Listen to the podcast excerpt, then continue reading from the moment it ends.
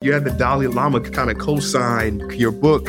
How did you connect with him? How do you train for that awareness? You had just spent like a week or 10 days in, in darkness. What was your experience? How did you eat?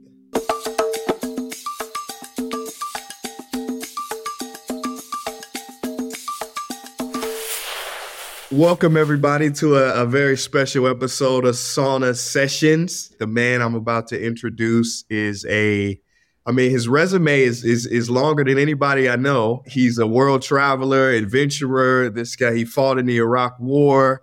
He's overcome uh, addiction. He's uh, he even cut part of your finger off in Antarctica.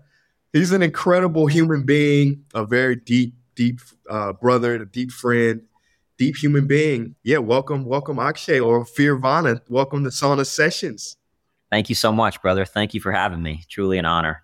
It's an honor to have you here. I can't wait to dive into everything you've you your past and also your future because I know you've got some adventures ahead. Um, but there's there's one thing that I'm that I wanted to to actually kind of start with that I was I was scrolling through your Instagram. You know, I'm a big health guy. You know, I love fitness. I love well. I love mm-hmm. exercise. And I saw this video of you doing Nordic curls. You did about 20, was it like 21? 21, yeah. And I was like, what the heck? I, am doing like five. You did tw- like, and then I, I literally looked up, okay, what's the world record? And I think the world record is like 26. Are you trying to beat the record? Is that like a goal? I am not. Actually, my trainer, who's a good friend of mine, he holds the world record for the most Nordic curls in a minute. So he's training me. I'm, my goal is purely training for Antarctica, but you know, I have that inherent competitive streak to beat myself ultimately. And so I didn't, I didn't expect to hit 21 that day I went in. You know, I just went in ready to go to war with myself and I'm blessed with a good trainer. And I went from zero to 21 in six, less than six months.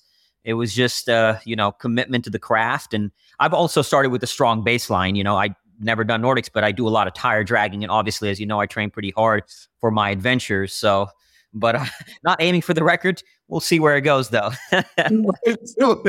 you might get it. Well, you, you mentioned the, you know, you train hard, you have a level of commitment that is uh, leagues above people that I know that I've come into contact with. So just just introduce yourself. I gave you a little intro, but introduce yourself. Who are you? And also where did the name Fearvana come from? The background of Fearvana and ultimately everything I am today, it began when I joined the Marines. So even kind of stepping back a little bit before that, I was born in India, moved around a lot, moved to Austin, Texas at 13. Soon after moving here, got very heavily into drugs, alcohol, self-destructive. I have these cuts on my arm where I used to cut myself, burn myself you know, just very self destructive lifestyle. Lost two friends to addiction. And one day I saw the movie Black Hawk Down. You've seen, have you ever seen that movie? I've heard of it. I've never seen it. Should I put it on the list? I, it, movie changed my life. It's a war movie based on a true story. And watching okay. that movie, specifically these men who sacrificed their lives for somebody else, I mean, put hmm. themselves mm. in the line of fire, in danger, died, and the the guy they died protecting is still alive today because of what they did. You know, Michael Durant is still alive because of what Gary Gordon and Randy Shughart did. And that touched my soul, man. The kind of courage, the compassion to do that. And almost overnight, I stopped doing drugs. I read the book Black Hawk Down and decided to join the military. It was like, this is what I, this is, I was, I mean, I was living a worthless life, right? Selfish, meaningless, no value to it until this movie planted the seed that had me then say, I want to do something greater. I want to live in a world in the Marines, you know, separate from all the politics, you live for the good of the group your well-being is not as important as the men in the mission you know? And so to live in that world where the group matters more than you is profoundly beautiful. So mm-hmm. i decided to go in and it took me about a year and a half because i have flat feet i have scoliosis i have a blood disorder that two doctors told me would kill me in boot camp but this was post 9-11 so here's a young kid who wants to go infantry they'll find a place for you you know? So i joined the marines.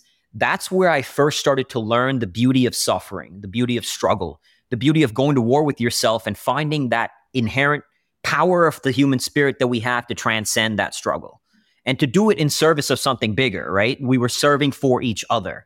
So after that, I started to look for new ways to confront my own fears and play on the edges.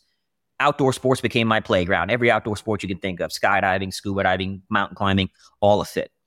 And then in 2007, I was deployed to Iraq as an infantry marine, where one of my jobs out there was to walk in front of our vehicles looking for bombs before they could be used to kill me and my fellow Marines. A dangerous job, but through all of this, I built my my relationship that I currently have with fear, the ability to thrive in the face of it, right? Thrive in the face of adversity. But the greatest battle I ever faced was after coming back. I lost a brother to the war, lost some junior Marines to suicide, and I struggled a lot with diagnosed with PTSD, depression, drinking, drinking a bottle of vodka a day for days on end until one morning when I woke up and I was seconds away, standing in the kitchen about to slip my own wrists. And that moment was that rock bottom that began my journey out of the abyss, to climb out of that abyss, which ultimately then, thankfully, I got out of that world you know, out of that darkness, I found my way back into the light, and that led me to Fearvana, to this idea that fear can be an access point to bliss and enlightenment. Yes, I went through stress. Yes, we all suffer, but our suffering is not the enemy. Stress is not the enemy. Anxiety is not the enemy. Fear is not the enemy. It can be the greatest vehicle in to, to transcendence and to bliss, you know? So, Fearvana, writing the book, helping others navigate their own suffering, and then finding peace through it in my own way, becoming an ultra runner, adventurer, and now training for this 110 day crossing of Antarctica is kind of a culmination of decades of adventuring on the edge. Wow. You know, it's so interesting because I um I think we share in our, our, our spiritual beliefs and understandings and interests and you know nirvana is a word that I've always been interested in and many years ago I looked up the Sanskrit definition of the word nirvana. And the word nirvana actually means extinction or to blow mm-hmm. out mm-hmm. like a candle. So mm-hmm. when you said that the individual is no more there as far as the in, in the midst of the group, it's about the group. I, I, that is right. That selfless self. That's nirvana. And they say the enlightened sage is totally fearless right? Fearlessness mm-hmm. is, I mean, obviously it's something that occurs, it's natural, it's evolutionary, it's biological. But you know, apparently the the enlightened masters who've attained this this this place of nirvana, the, they have transcended the fear. it's fascinating. It's fascinating. Absolutely.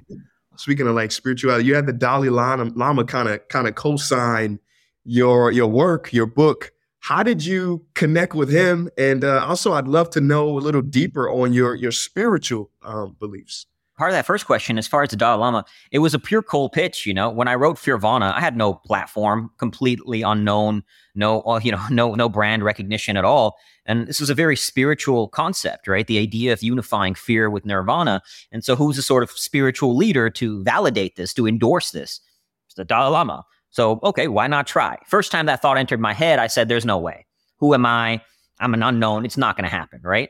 And then I thought, like that like we kind of go through that inner dialogue right? But then i thought okay why not try? What's the worst that could happen? He says no and i'm still exactly where i am. So i reached out to his holiness's office. I didn't get anywhere. I did a ton of research found a name and an email address. So at least now it's a person not just a random form and mm-hmm. I found him. I shot a video sharing everything I've been through, what we're trying to do with Fearvana, even the book. I'm not making a dollar off. We donated all the proceeds to charity. And so I shared all of this. And this monk connected me to three other monks. Next thing you know, I've connected with him. He said, All right, I got your info. We'll review it. And over five, six months, I kept following up. And the whole time, I said to myself, you know, what if they hate my book? What if they don't like me? Who am I? Why would they endorse my book? And I kept being with my thought, but not being defined by that thought. So I can have this thought, but it doesn't have to be who I am. So I'm going to follow up. I'm going to check in anyway. I'm going to, you know, be healthily persistent. And ultimately, after five months, this gentleman, this monk over there, wrote to me saying, considering everything you've been through and your genuine desire to serve, I'll press your case. And ultimately, I only asked for a one liner, but the Dalai Lama wrote the foreword for my book, which was such an honor and a blessing.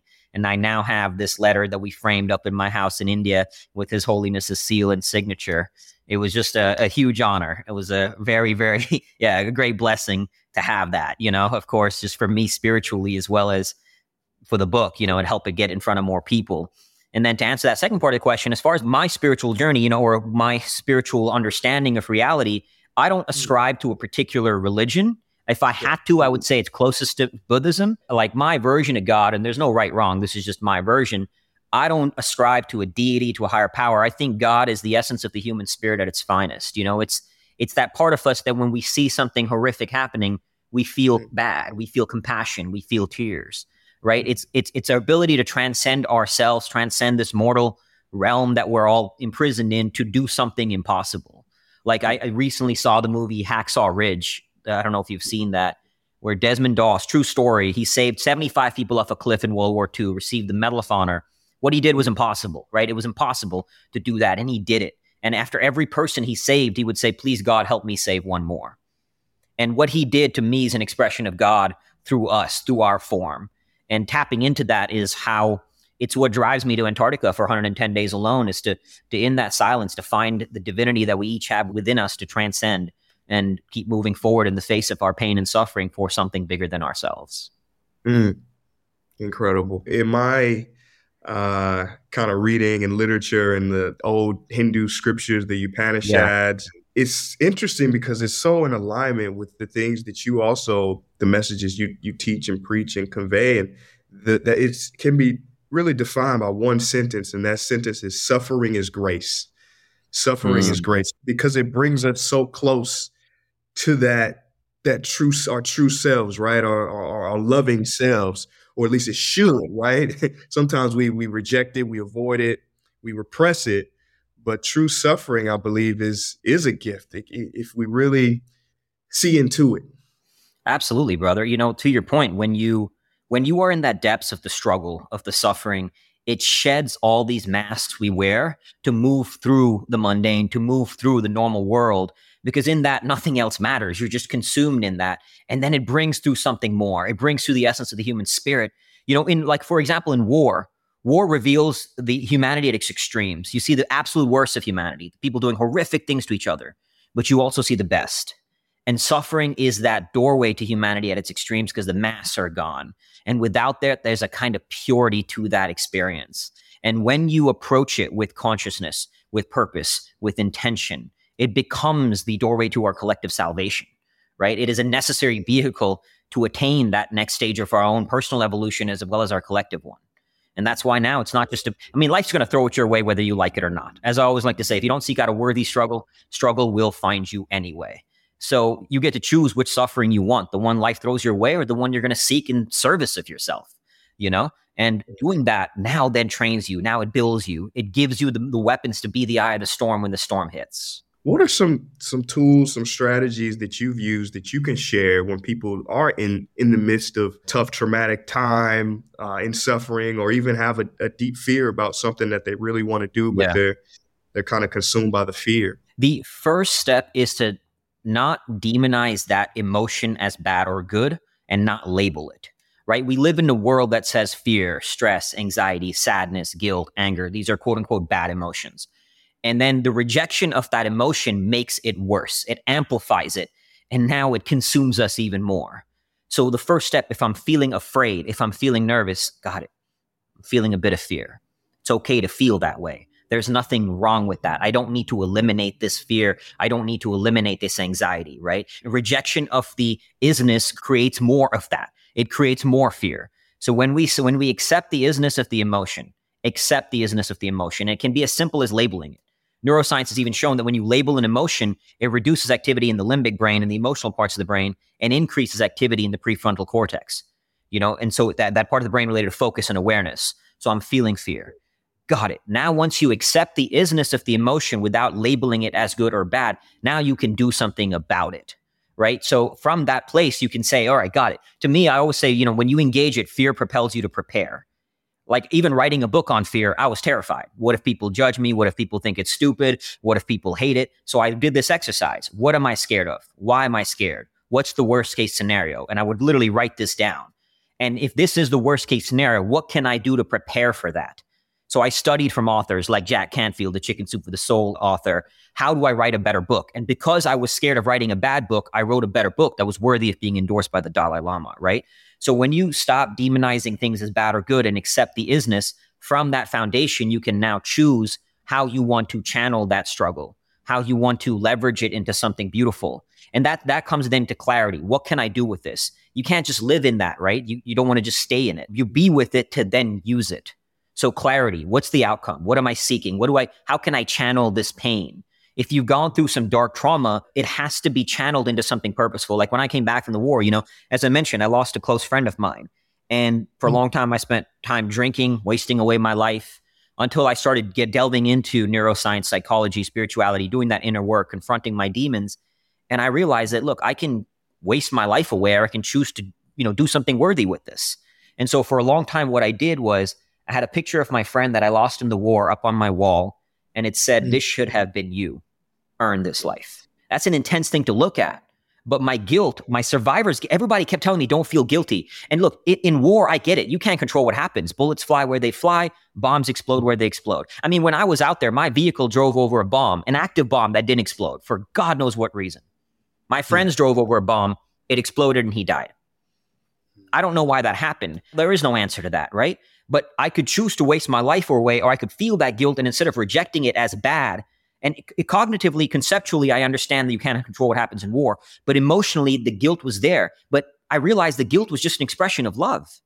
All it was was an expression of love from my brother, from my brother in arms. So I'm going to use that as something valuable, right? And then when I reframed that guilt, instead of calling it a bad emotion, it was an emotion. It just is. It just is. I'm going to do something with it. And that drove me to now writing my book, Fearvana, to doing the work that I now do accept awareness and acceptance of the isness is the foundation. From there, you then take action. But you have to train yourself to become aware of what is and then accept what is. It just is. How do you train yourself to accept it? Because we've got a, a culture, you know, our, our upbringings have kind of taught us uh, what's right and wrong, what we should yeah. feel, just, just by the, the, very nature of us being in, yeah. enculturated in, in this time and, and space. How do you train for that awareness? Meditation for sure it builds awareness of that space between stimulus and response right? So we can be mm-hmm. with an emotion instead of reacting to it we can then respond to it. Because there's a space between what shows up and who we choose to be beyond that. So meditation is a great tool as well. Buddha once said we're all stabbed by the two darts of suffering. The first dart is the one we don't control. So right now if i'm sitting here talking to you and somebody comes into this room with a gun i'm going to feel fear. I'm not choosing to. It's a subconscious response to external stimuli. The first yeah. dart, right? The second dart is what do I do with that? Now I can pause, acknowledge it, feel it, got it. Now I'm going to think through the situation. But a lot of us, mm. we're not aware of the second darts. First dart hits and we just react, right? A very concrete example of this I was in Antarctica two years ago on expedition, and we were skiing on this very hard shift.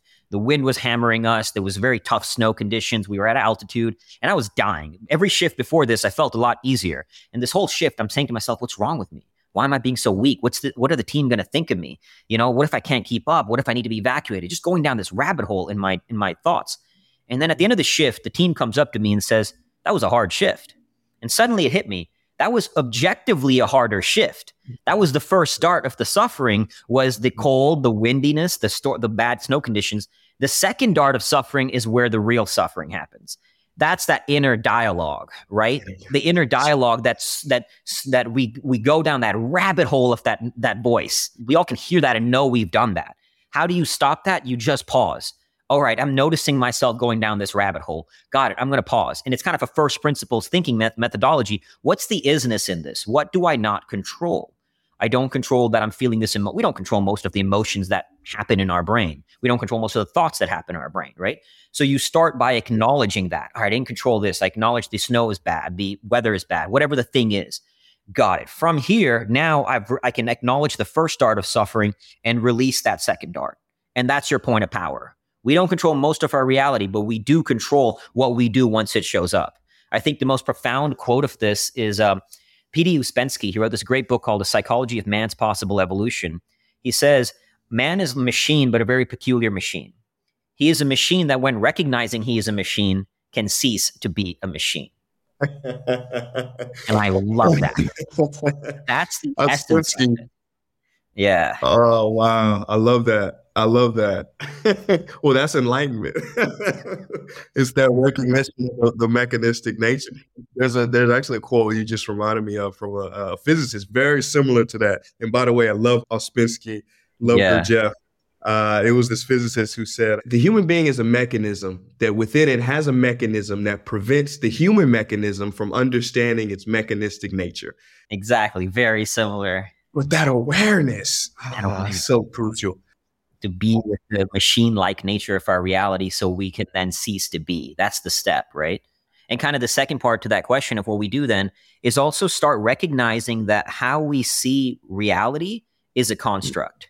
When you do yeah. that, and I'll explain what I mean by that. When you when you do that, you can now you free yourself from the construct. So in the most simple way, behind me I see a white wall. Now, how do I know that's a white wall? Because when I was young, I was taught that thing I'm seeing is white and that that thing is a wall, right? So that color I'm seeing is a white and that thing is a wall. But that is a construct that's been embedded into me we are filled with constructs of our reality that have been embedded into us from uh, our parents, our teachers, world, beliefs, all of that. And this is not about right, wrong, good, bad. This is simply to acknowledge that the world around us is a construct. So when I was really starting this journey, I would, as I would driving, I would say, I'm awakened to the truth that all of my reality is an illusion. And I would be driving and I'd see a red car and I'd say, that's a red car. I know that's a red car because that's a construct embedded into me that that is a red car. What's beyond yeah. the red car? Now, there's not necessarily an answer to that because it's a very imperceptible moment between in pure experience, between without the constructs that have created us. And you don't even really fully know it until you've tasted it because the inherent mm. nature of me describing it, you can't describe it because words are conceptual, right? Words are the constructs. So it has to be in through pure experience that is beyond that. So even if you don't have the answer to it, that's okay. The point is not to know that. It's just to become aware that everything about how I engage with my reality is a construct that's been embedded into me. When you start seeing that, you free your mind. You start freeing your mind from all the constructs and you start answering, like to me, the deepest question, right? Who am I? Mm. My answer to that question is I am the creator of my, of my own illusion. And when you start seeing that, then you see the world is an illusion. I get to create whatever illusion I want to abide by. Are you familiar with uh it's a, a discipline called general semantics from a guy named Alfred Korzybski back in the no, late 60s, 70s. So he, he created a language and it's called E prime. And it's a very scientific language, but it also, he, he says this if everybody adopted this language, it could literally solve pretty much all our problems because a lot of our problems come from us taking the illusion that you said as real. and it's not a construct. So he, so his language, he doesn't use the word is. Right. This is kind of the fundamental principle. So for instance, uh, he wouldn't say this is a phone. He'd say this appears to be a phone. All of our, I think our reactions come from us putting an absolute deterministic perception on what's really an appearance. Yeah. I love that. yeah. Yeah, That's it's so kind of cool. like in, CB, in, CBT, right? They call it like musturbation and shooting yourself. Like yeah. you put a must on reality or this should yeah. be. I, I, don't know. I think there's something to the how in, in language. You know, for me, I've studied not just general semantics, but you know, in anthropology, there's like this thing called the Sapir-Whorf hypothesis, which says mm-hmm. that your language determines how you view the world, your reality. There's certain tribes, I think in uh, Southern Africa, called the Himba tribe. They don't have a word for the color blue. So they actually can't see it and they only see shades of like green. It's it's fascinating how the words yeah. really change our brains. So I love yeah. what you just said. That foundation of just understanding that everything you see is a perception, right? A construct. Wow. That's it. Absolutely. Love it. That's so stage. Yeah. Tell me about some more of your, I guess, kind of practices that you've done. Because the first time we met, I remember you telling me you had just spent like a week or 10 days in, in darkness. What was your experience with that? So, yeah, we, I had just spent seven days in complete darkness and isolation. So, you, it's so dark you cannot see your hand in front of you. And they say that when you are in that level of darkness, your brain starts to release DMT. So you experience, which I did experience, these very visceral hallucinogenic light shows and the lights that you see are as real as the lights I'm seeing right now. In fact, the brightest white light I've ever seen in my entire life was sitting in a dark room. It was so bright, it was blinding. I was closing my eyes like this because it was blinding me. I was touching my eyelids. I couldn't tell if they were open or closed. It was that visceral. What that hit me in a very, very deep, visceral way, as opposed to a conceptual way, was how these two seemingly contradictory forces of darkness and light can coexist as one. And that to me is an experience of enlightenment, right? The, the, the opposing forces can coexist. It's non-dualism, right? It's it's all of these opposing forces: darkness, light, masculine, feminine, you know, ego, humility. All of these things. They're not one is not bad or good. Fear, nirvana, pain, pleasure. It's they all can coexist. And so that was a really powerful experience for me. I actually, so even when I went in, I had I'd gone through this very challenging divorce. My ex-wife, without going too deep into it, she got caught up in a cult, and our marriage ended. And I broke my sobriety, and I broke it hard. when I do anything, I do it pretty hard. So I broke it really hard, and I wanted to go deeper within to find some answers, you know. And that's what led me to the seven-day darkness retreat. And then just last year, I did. I went back in for ten days, and this time I went in as training for the solitude of Antarctica and I was actually even journaling in the dark. You know, I had a ruler and I was writing. It was profound. Like when I came out and I read my own journal, and not in some sort of egotistical way as look at what I wrote, but I was so moved. It was as if there was something speaking through me, you know, right. as if you're simply because in silence, you really start to hear. You know, you really start to hear in that. And that was the value because even in the darkness, you know, you're shutting off one of the primary ways in which we engage with the world, our visual sense. So even in the sim- most simple way, I look at that white wall and I say, ah, but I have my consciousness has somewhere external to latch onto that white wall. In darkness, there's nowhere external to go. So the value of this journey is you're taking the most beautiful hero's journey there is, the journey within. And when you do that, you're going to open doors within yourself that have never been opened, right? And it's not just going to be the sunshine and the rainbows that is coming out of those doors. It's going to be the darkness. It's going to be the demons. But the value in doing that is you bring all that stuff to the surface. You know, Carl Jung once said, until you make the unconscious conscious, it will direct your life and you will call it fate. The journey within is to bring that unconscious, the silence. That's what it does. You know, you start to hear, you start to open the doors into the soul that haven't been opened before. And now, once they're at the surface, you can start choosing what you do with them instead of being an, a prisoner to them. And that's really what it was for me. The first time was more healing the past, the second time was more creating the person I need to be to ski across Antarctica. I actually went deep into studying method acting and in the darkness, especially on the 10 day retreat, I was creating the character I need to be to spend 110 days skiing across Antarctica. Wow. Incredible. You're blowing my mind. I want to get into Antarctica, but this darkness thing is so yeah. fascinating to me. Do you know the origin of this this practice? Like, how, where does it come from? Is it some ancient technique uh, shamans use, or how does it who it is from, it or who just yeah from my yeah. understanding the monks have been doing this forever you know they would go into caves there's one very unknown uh, tribe or not like a group of monks that would sit in darkness for months on end months on end and just be with you know be with themselves mm. i hmm. can't remember the name of this i remember reading it because they also became these incredibly fast runners. God, I'll find this later, but just the practice of darkness has been around in spiritual traditions for a long time. I've read about Hindu sadhus doing it, monks. To, it's just again, it's the, it's the, it's one of the most profound spiritual experiences to go deeper within yourself in in silence, in pure silence. Even when you're learning anything from any any teacher, it's not about right. This is not about right, wrong, good, bad, but any teacher is going to bring their own constructs of reality in their teaching me, you, anybody, right?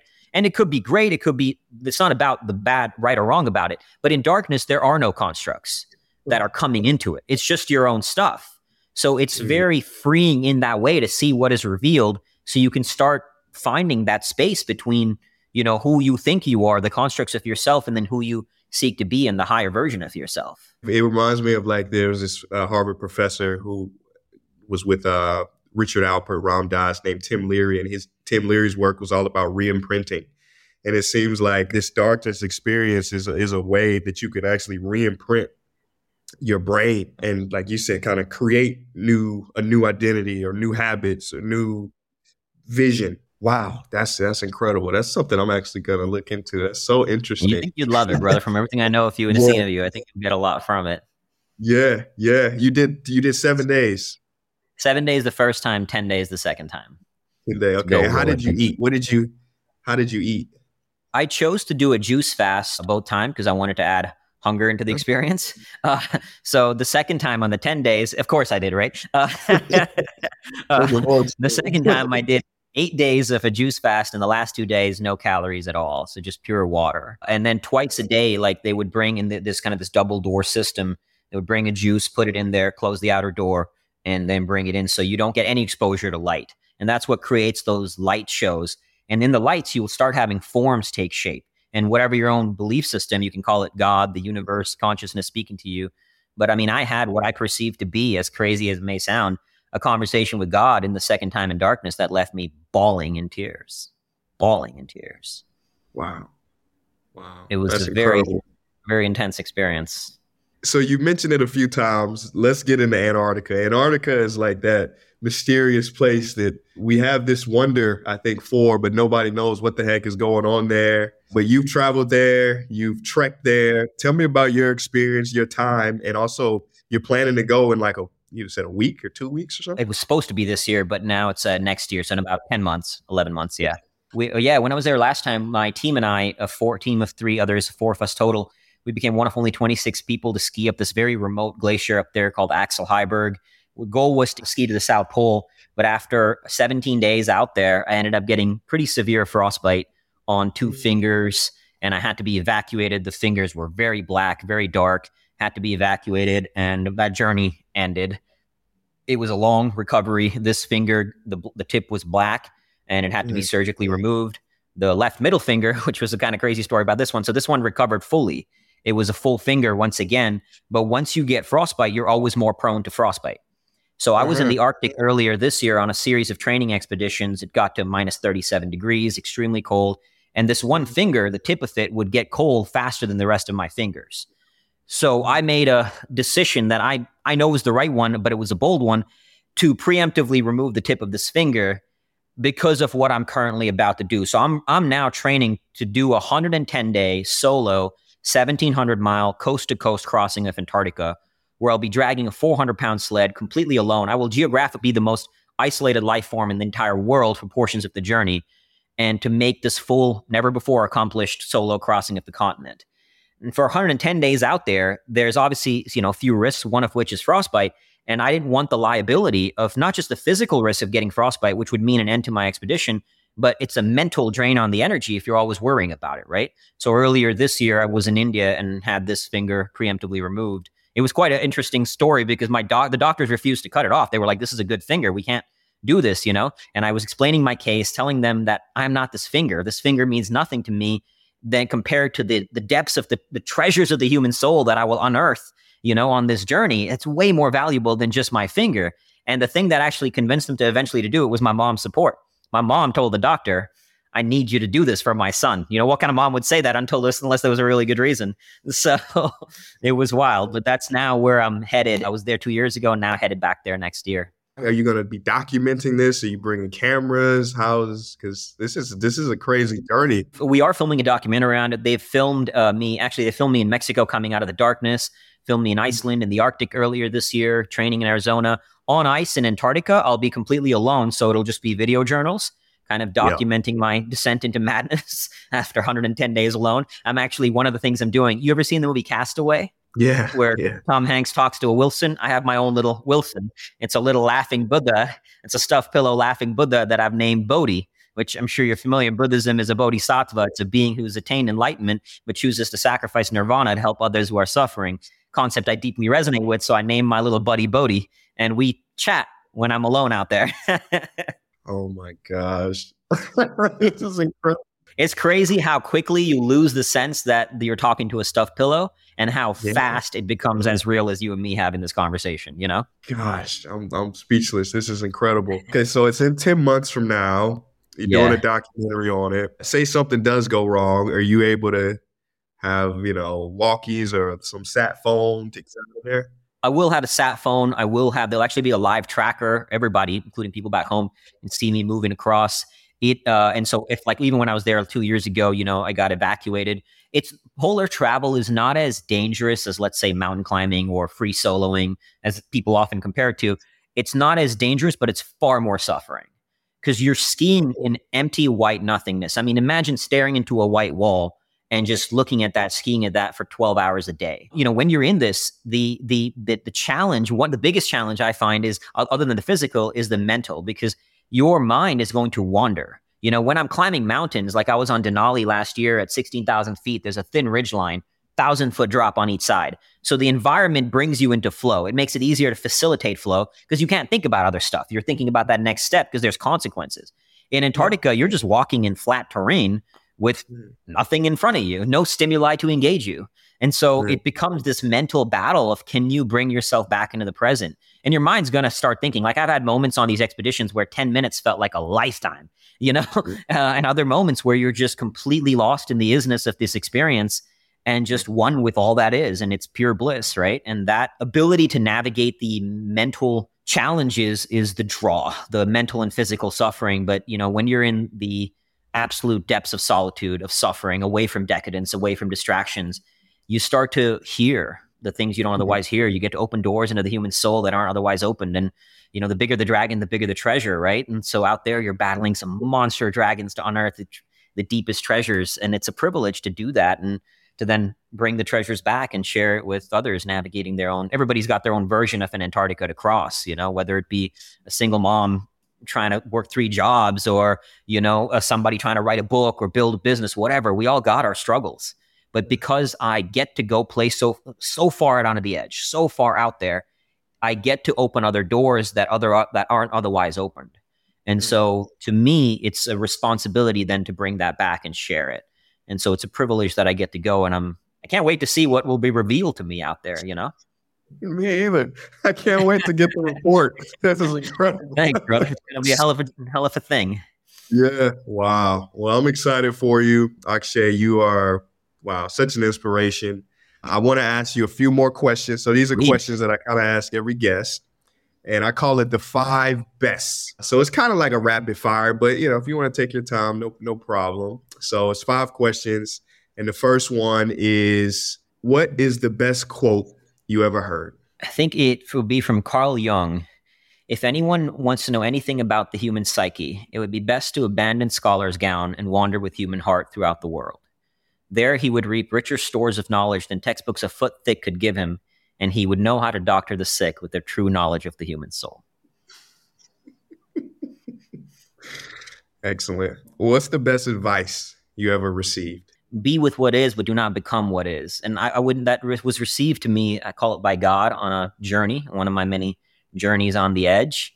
You know, that, that comes back to that acceptance of isness. You know, I think the, the primary cause of all our suffering is that second dart suffering if we reject the perfection of each moment, we create more suffering. Like just a concrete example, real quick about this. I was in the Arctic earlier this year skiing in very challenging snow, soft snow. There was I've been hammered by storms, and as I was skiing in the soft snow, I kept saying, "Thank you, God, for these perfect conditions." The snow was very soft, and it was much harder to ski because it was soft. It could, it was easy. It would have been easier if it was hard. But everything is perfect in its isness because it cannot be anything other than what it already is. You know, so when you accept the perfection of the isness of each moment, you can now choose who you want to be in that moment instead of rejecting it. And it's that rejection of the perfection of isness that creates most of our suffering. I think all of it. all of our suffering, right? It's the rejection of well, Byron. I don't know if you're familiar with Byron Katie's work, right? She's yeah. like, if you when you when you argue with what is, you lose. I love it. I absolutely love that. Yeah, everything's yeah. perfect in yeah. business best investment you ever made? Could be, you know, when people hear that, I think financial, but it could be in your own mindset. What's the best investment you ever made? I think the best investment we can make is in ourselves, in our growth. And I would say it is the the voyages on the edge, you know, whether it be running ultras, whether it be going to post conflict zones, to to see coming back to that Carl Jung quote, to explore the depths of the human soul. And to do that, it means going into places you've never been within and without, right? It goes to, because only then can you find something you've never found. So that investment to go into these depths, I've worked with survivors of sex trafficking, former child soldiers, you know, people in poverty, volunteered in leper colonies, have gone to the depths of solitude within. And that investment on the edges of the human condition has unearthed the greatest treasures I could possibly find for myself and then my ability to make a difference for others as well. So I would say invest in yourself by playing on the edge. And on that edge doesn't just mean on the edge of suffering. It means like real quick, there's a series of dualities that encompass the human experience pain and pleasure, masculine, feminine, ego, humility, contentment, discontentment, you know, the darkness and the light. And we often demonize one side as bad, right? Pain is bad, the fear is bad, the darkness is bad. But play on all edges and you will unearth the treasures of the human soul. You'll feel more awe in the experience of life. So, as much as I play on the edge of suffering, I also play on the edge of fun. You know, as much as I play on the edge of the darkness, I also play on the edge of light. So playing on those edges and investing in that and going on an edge that creates friction for you go somewhere where you've never been and you unearth something you've never known. Best time in your life? Now, brother. Mm, every awesome. moment. Every best adventure you've ever gone on. I'm very blessed to have gone on a good bit, and uh, but I think this current adventure I'm about to embark upon, I'm about to, as I, you know, as we spoke about, I'm about to get married. Very blessed to found someone amazing who puts up with my hmm. madness. and then now where we are going, you know, I've been on many adventures in the past and they're amazing, but I think the best adventure is the one that's coming, getting married in two days and where we will go together and where I'll be able to go in Antarctica and then where we will be able to do to go in terms of bringing the wisdom of that edge to others in everything that's coming in the next year of my life is going to be it's the most intense year of my life ahead in the most pro- like challenging but also beautiful ways and so that that adventure is this is the best adventure I'm about to embark upon, brother. If I gave you a magic wand, right? Magic wand. And I said, you could wave this magic wand at planet Earth and make a wish. And tomorrow when you woke up, that magic wand wish will be granted. What would your magic wand wish be? I would say my magic wand wish for all of us would be to master that space between the first and the second dart, to master that space between stimulus and response. Because the goal, I don't think, is to eliminate suffering. Suffering has value. I mean, it's the greatest problem in the human condition is our suffering, right? How do we, because that's the greatest problem. The greatest thing we seek is bliss, enlightenment, happiness, joy, fulfillment, whatever you want. But if you master that, if everybody mastered that space, we no longer truly, I mean, yes, we'll suffer, but we'll no longer have that second dart suffering, that unnecessary suffering and we'll know how to find bliss even in our suffering. So I would want for everybody, and I think that's the core teaching, is to master that space. Viktor Frankl put it more profoundly, beautifully than I could. He said, between stimulus and response, there's a space. In that space lies our power to choose our response, and in our response lies our growth and our freedom. And so I would want for everybody to know and to viscerally be able to tap into the difference between the first dart and the second dart so you can free yourself of unnecessary suffering and use whatever pain life throws your way, because it will, and use it to create something beautiful from it. Beautiful. Beautiful. Thank you, brother. My mind's blown. How can people stay in tune with you, in touch with you? Uh, I know you've got a book, so just just let us know where we can find more information about what you're doing. The book Fearvana is on Amazon, Kindle, paperback. As I said, we we're donating all the profits to charity. Currently, we're putting all the profits to fund the crossing, and then after the crossing, we'll go back to sending to charity. You can find me on Instagram at Fearvana, and even right now, we're doing a crowdfunding campaign for the crossing because it costs seven hundred fifty thousand dollars to pull it off.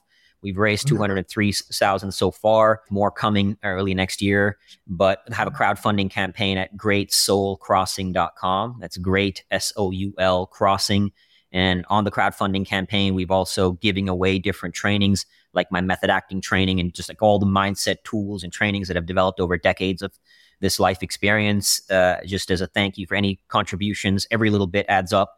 So any support there would mean the world and make a difference in helping us to pull this off and elevate human consciousness on the other side of it. Amazing. Amazing. Say that say that website one more time.